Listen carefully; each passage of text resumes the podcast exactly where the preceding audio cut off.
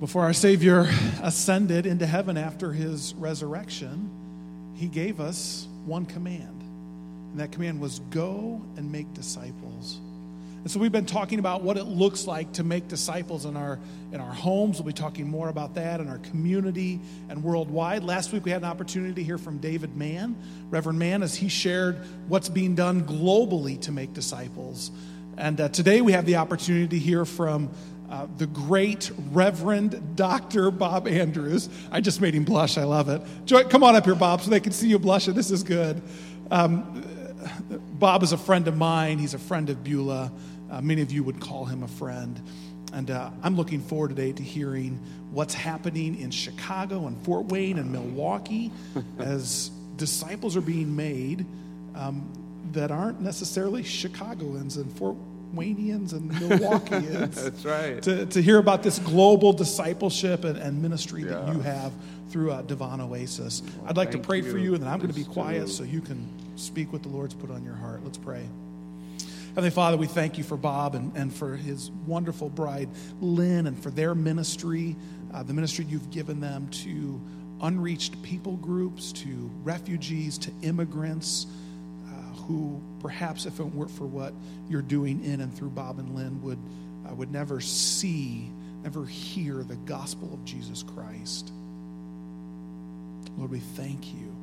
We pray for him as he speaks this morning that he would um, per- deliver the word of God as, as you would give it to him. Lord, we pray that you would remove any distractions, any heaviness, any burden that would keep him from clearly holding out the word of life. Thank you, Father. Give us ears to hear what you would say this morning. Amen. Amen. Thank you, Pastor. I have one or two enemies too. Not here though. it really is an honor to share here again. This congregation has served our family, my wife's family, for many years. And so, Earl and Sarah, thank you so much. Just what a blessing to be here. We had a wonderful time in uh, Dr. Gerber's Sunday school class. And I want to tell you, it's because of you that God is doing good stuff in Chicago. Pastor Earl mentioned to me that Beulah is giving even greater emphasis, as he just mentioned here, to making disciples. And I want to have a little footnote. Uh, You had David Mann with you last week. I've rarely met such a gracious, sweet brother as David Mann. He's been to Chicago a couple of times, and I just feel God's blessing each time I'm near him. And so, so you, you were benefited well. Everything we do at Devon Oasis, everything, is based on relationships with people. As ministers of the gospel, everything is based on friendship or at least a minimally just a, a relationship with the people. We work with a large refugee population. It's, it's the most densely populated community in America outside of New York City and maybe the West Coast. The most diverse community. Within a half a mile of our Oasis Center, there are at least 10 mosques. There are more mosques than there are churches. I, pro- I mentioned to the Sunday school class today, I probably have more Muslim friends in Chicago than Christian friends. I certainly spend more time with them. But it's all about relationship. We provide material goods to people, food. We were in a mosque in Milwaukee last Sunday, a week ago today, and we provided over six or seven hundred pounds of rice, 25 gallons of oil, cooking oil, to the families. We provide household items. Yesterday, we went to an Afghani home and we delivered simple stuff shampoo, uh, other toiletries, toothpaste, floss, toothbrushes, laundry detergent. These are simple blessings. But then we had uh, a tea with them, we had snacks with them, and we spent time with them. Not only do we provide material goods, and I should say you provide material goods, we provide intellectual help to people. A lot of the people come and they don't know the language. The kids are in school, they can't really survive or do, they cannot thrive, and their parents can't help them with their schoolwork, so we help them with that. But in everything we do, we share the gospel. We don't shove it down their throats. We, we don't uh, hold out items that they need and say, well, if you'll listen to me share the gospel, I'll give you that item. But we unashamedly talk about Jesus to people. Just yesterday, we were in the home of a Burmese family, a Rohingya family, shared the gospel with them. Earlier, my wife met a woman from India whom we have served for a couple of years, unashamedly shared the gospel with her. But it was all within the natural course of relationship. What I like to tell people is God does not need a passport to enter any culture. Sometimes it's easy to get very concerned about, well, I don't know their culture. If you have Christ with you and you genuinely love people, you can cross their boundaries. You really can. It's very easy to love people. To care for them in the simplest ways moves them more than a profound event or coming to a special service. There's a gentleman who came to the Lord. He crossed the line of faith about a year ago. He's about my age. He's 24 years old, 25 years old. And he told me, Bob, when I was eight years old, I saw my family murdered in front of me by the government. All right, the government's supposed to protect people, right? But here he was in Myanmar. He was the wrong ethnic group. And so the government came in, as they have done just this recent year on the news with the Rohingya in Burma, and they burnt down the village, raped the women, killed the people, and he saw his own father and mother killed in front of him, his only sister and his only brother. He was eight years old at the time, and now he's in his mid 50s, and he went to many countries as a refugee. He first went up the river through the jungle, went to Bangladesh, and then they smuggled him across China. He was in India and then down to Thailand, and then he finally settled in Malaysia, where he was for a few decades until he just came to America 18 months ago. His English is broken, but it's good enough that uh, he and I converse weekly. We see each other three, four times a week. And he was in there and he said, Bob, wherever I go, from the time I was an eight year old boy, it is only the Christians who help me. This was a devout Muslim man. It's only the Christians who help me. When I was in Bangladesh, a, an orphan, it was the Christians who gave blankets, who gave food. When he was in China, even, it was the Christians who helped him. In Thailand, in Malaysia. And then he says, Here, you have helped my family for two and a half years. His daughter and her husband and kids preceded him by about a year. It was love that moved him. And I explained to him it is because Christ gave that Christians give. And I was able to give him the gospel, and there in Oasis, he called upon the Lord.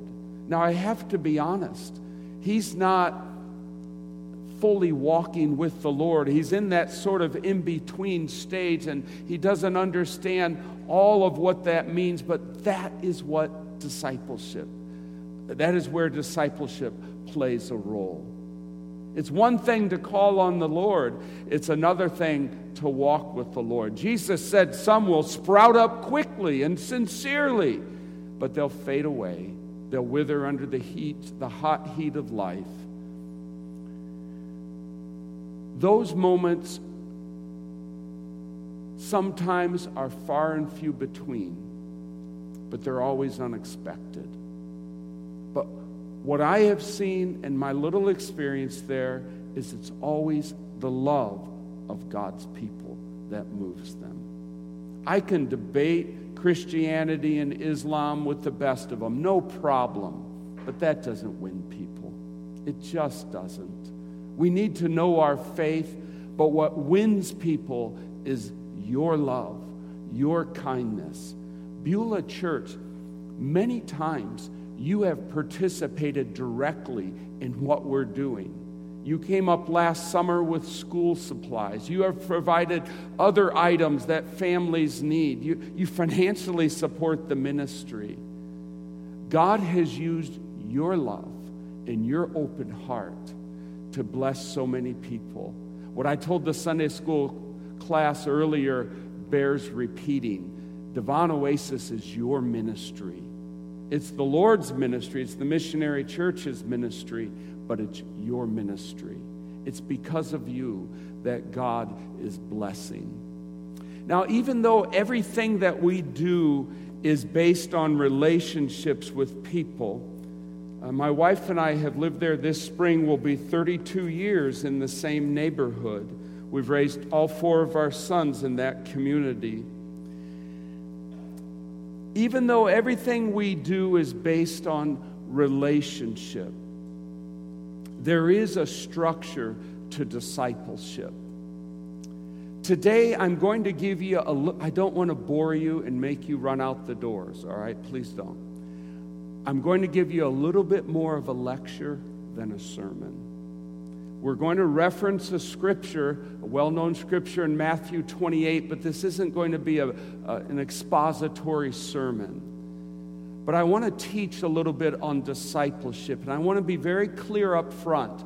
I am not an expert in discipleship.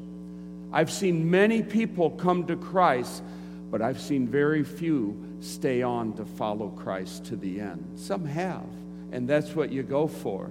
But discipleship is something which is not a mathematical science, it's all about relationship. You, if you're a parent, you'll amen this.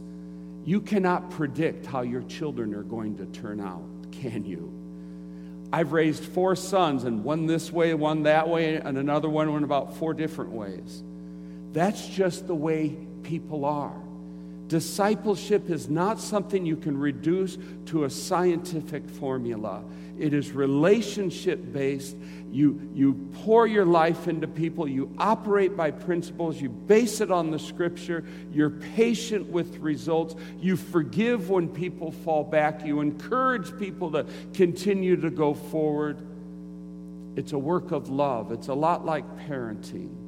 You, you, you, you rejoice when people really grow in Christ and you weep for those who fall back into darkness.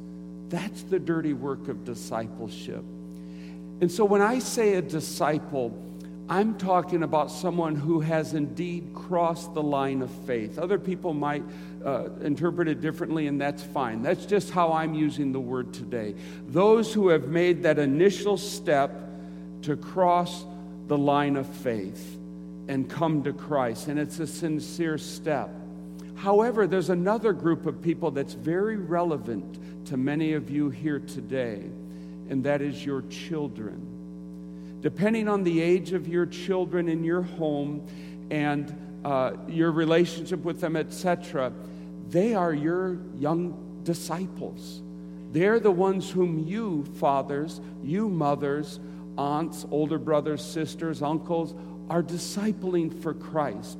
So this isn't just people who have come to Christ for the first time, but it's those whom you know who are to some degree under your influence. I want to give a very simple point from our passage in Matthew 28. There's so much in this passage but I want to just bring out one element, one aspect of it, and that is the need for formal structure in discipleship. Let's look at the passage in the Gospel of Matthew 28, verses 18 through 20. I happen to be reading from the English Standard Version. And Jesus came in verse 18 And Jesus came and said to them, All authority in heaven and on earth has been given to me. Go therefore and make disciples of all nations, baptizing them in the name of the Father and of the Son and of the Holy Spirit, teaching them to observe all that I've commanded you. And behold, I'm with you always to the end of the age. Now, I forewarned you that unfortunately, I, I, I'm not going to give a full expository message of this. I believe in expository preaching. I try to practice it, and I, I just think it's right. It's the way to honor the Word of God. But there are so many aspects of this passage that we could give attention to, but I just want to focus on one quality which is evident but is often missed in evangelical discipleship. So I'm trying to touch a hot button here that's in our family. In, in evangelical Christianity, I am happily evangelical. I'm happily uh, born again in Christ. But we all have blind spots. And one of them in the evangelical world is the need for a formal structure to discipleship. Personally, I am amazed and just encouraged to see all that's going on in this world. I cannot even keep track of it. Among unreached peoples, among peoples here in America, there are a lot of discipleship movements. I was encouraged to hear Pastor Earl mention this in an email to me earlier but also this morning that Beulah desires to give even greater attention to discipleship. I have so much I need to learn in this area. However, my biggest concern is with some of these movements is that they miss the need for a structured faith after a person comes to faith, successful discipleship requires more than hanging out with them at the local pizza pub. It requires more than uh, telling them just pray when you, when you feel the Spirit. It requires more than just love Jesus in your heart uh, in all that you do. All of those things are good, especially the pizza part. But it's important that we see a need for structure in the discipleship of people. I want to just briefly look at the passage again in Matthew. A couple of elements come out here. He says, All authority in heaven and earth has been given to me. Go therefore. You go therefore. The connection between authority and you is just too obvious. The Christian church has always been a church with hierarchy, with authority, with leadership. It's not just Bob going to do Bob's thing in Chicago.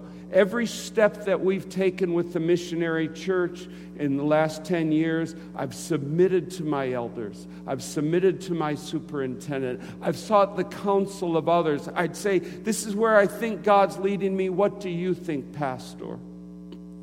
That is so easy to miss in this passage. But Jesus sent a hierarchical church into the world.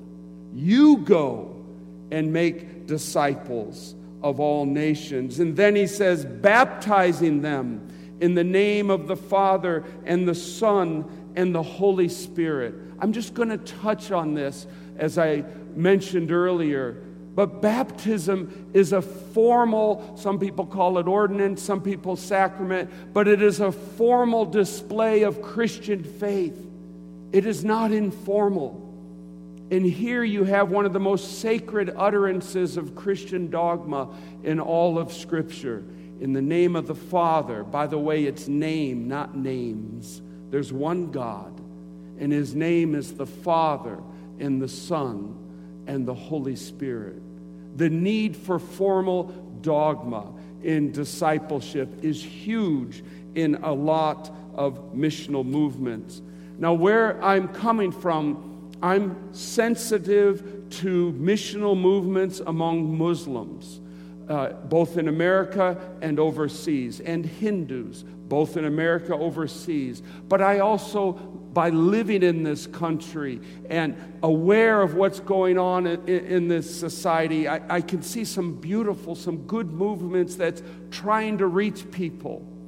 But sometimes the idea of movement, and I intentionally put that in scare quotes, is to set it aside from it or ne- apart from anything that's formal. And I want to step back and challenge that view of discipleship. Christian faith at its very core, let's step back just briefly and understand the basis of our faith before we even talk about making disciples in our faith. Christian faith at its core is the belief that God became flesh in Jesus Christ. The invisible God is fully, not partially, he is fully encountered through the visible Jesus. The fullness of God dwells in him. The first epistle of John opens with that which was from the beginning, the Word of God, which we have heard, which we have seen with our eyes, which we have looked upon and have touched with our hands. The Word of God became flesh. That is the floor of Christianity. There is a clear distinction between flesh and spirit in Christianity, but there is not a severe detachment. There are discipleship making movements which claim to be headless discipleship making movements. We just go out and, and people come to Jesus in some natural, groovy move. And I know that some of this bears good fruit. But what I want to challenge you with, evangelical church, is we need to stay close to the scripture here. God has come to us in the flesh. Therefore, everything we do must take on flesh. This is why we do what we do in Chicago. This is why I deliver bags of rice to families who are very poor and whose cupboards are bare. If our words don't take on flesh, they're not really Christian words. Our ministry must have flesh and spirit. Otherwise, it's a Gnostic ministry. Both flesh and spirit are needed for our salvation. Again, just taking the, the eagle eye view, stepping back and looking at very briefly at Christianity. While our salvation requires Jesus' divinity, it is through his humanity that our souls are lifted to God. His earthly poverty leads us to divine treasures of grace, 2 Corinthians 8 9. His physical blood gains spiritual peace, Colossians 1:20. And the physical woody cross secures spiritual unity with one another, Ephesians 2. Paul was clear in Romans 10 that we are justified by faith in his hearts, in our heart. But he also said that we are saved by our dogmatic declaration of faith in that same passage. He said it. The ancient Christian Augustine confessed that spiritual food that I was too weak to accept, I just couldn't understand the invisible God. He mingled in flesh through the incarnation, and I got it. Do people today need less flesh and so, what is the upshot of all of this? I don't want to lose you in these ideas, this theologizing. It's very practical. Christian faith has fleshly elements which cannot be neglected in our discipleship of people. Our discipleship of new re- believers reg- regards much more than what the song says, and it's a beautiful song. Don't get me wrong, my son gets mad when I say this, but I'll say it. All you ever wanted was my heart. No, we're to also give our bodies. We're to give our time. We're to give our finances. We're to give our sex lives. We're to give everything that we are, spirit, soul, and body, to God. He wants more than the affections of your heart. He wants more than a Christian impulse in your life. He wants you to give your mind, your body, your time, your money, everything to Him. That is what discipleship is. And so it's exciting to have movements where people join, and, I, and there's so much good that comes out of them. But evangelicalism is naturally more on the spirit and less on the fleshly side of things. So, this is a natural danger in discipling new believers. I see it in ministry to Muslims. And so, let me give you a few of those simple fleshly elements of the Christian faith, which, if you extract them from your discipleship, you, you might run the ship aground. Your discipleship must have fleshly elements of Christianity. First one is just dogmatic confession. Oh, that's a, such a big word. Dogmatic confession. Has a lot of negative uh, connotations. This is what dogmatic means. Uh, in the days of Caesar Augustus, a, set, a, set, a decree went out that all the world should be taxed. Do you remember that? Advent, Christmas?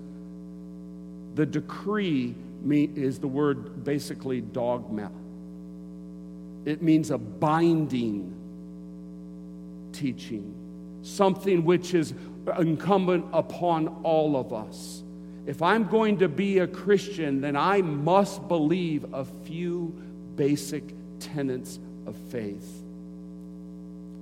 I was with a minister who was a missionary to Muslims in the former Soviet Union. And he said, he, he was visiting here in America. I forget which organization he was with. He was a sweet guy, but he missed it on this point. He says, I work in a large Muslim community. I'm an evangelical missionary, but I never, never tell the Muslims that Jesus is the Son of God. Never. Why? I ask them, because it offends them. Instead, I say, He's the Spirit of God, because that's what the Quran calls Him. There was a brother, a missionary to the Philippines, a little older, but he said to me just uh, a year ago, this old idea of Jesus being God of God, light of light, that is so useless today. We just need to tell people to believe in Jesus in their heart. And I do see something different in the scripture. In the name of the Father and the Son and the Holy Spirit.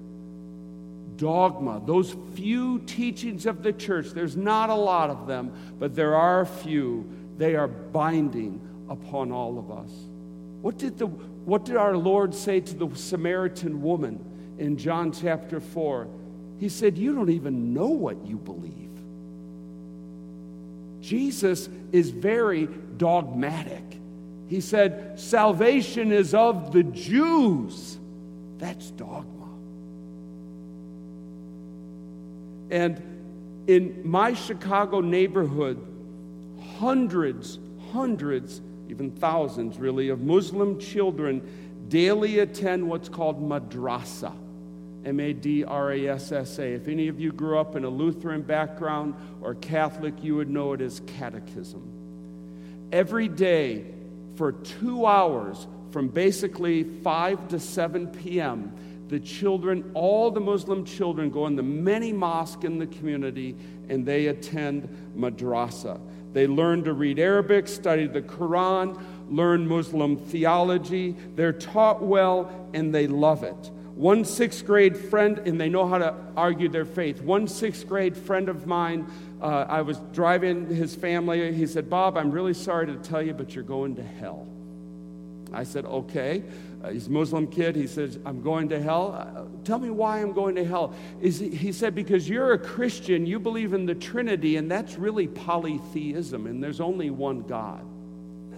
And I'm thinking, dude, how many of our sixth grade kids could go up to a, a mullah in Islam and tell him that?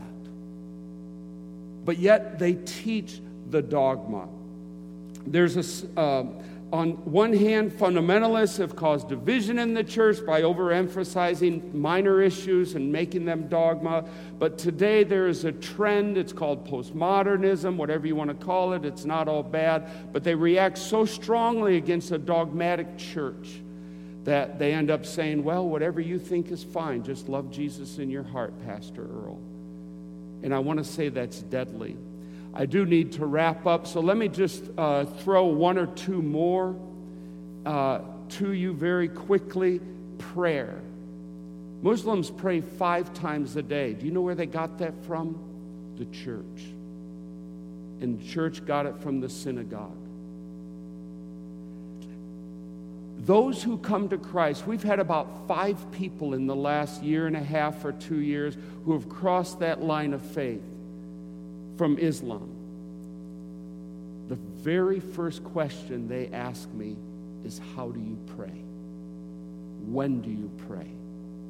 And I'm not saying be legalistic with structure, but we need to understand. The psalmist said, In morning, evening, and afternoon will I pray. People need a structured faith. So if you're going to disciple someone, we always begin with the Lord's Prayer. this is the rhythm of prayer. This is how we pray. We ask for forgiveness, we glorify God, we petition for needs, etc. That's structured. Discipleship must have structured prayer. And the third one is what, you're doing today church service. The church is an essential part of any discipleship. Discipleship begins in the womb of the church and it returns to the church with mature believers. It is not something next to the church. I have found I, a, a young woman who came to the Lord a couple years ago, Muslim woman, uh, she called me Friday and said, I'm really scared. I'm going to lose my.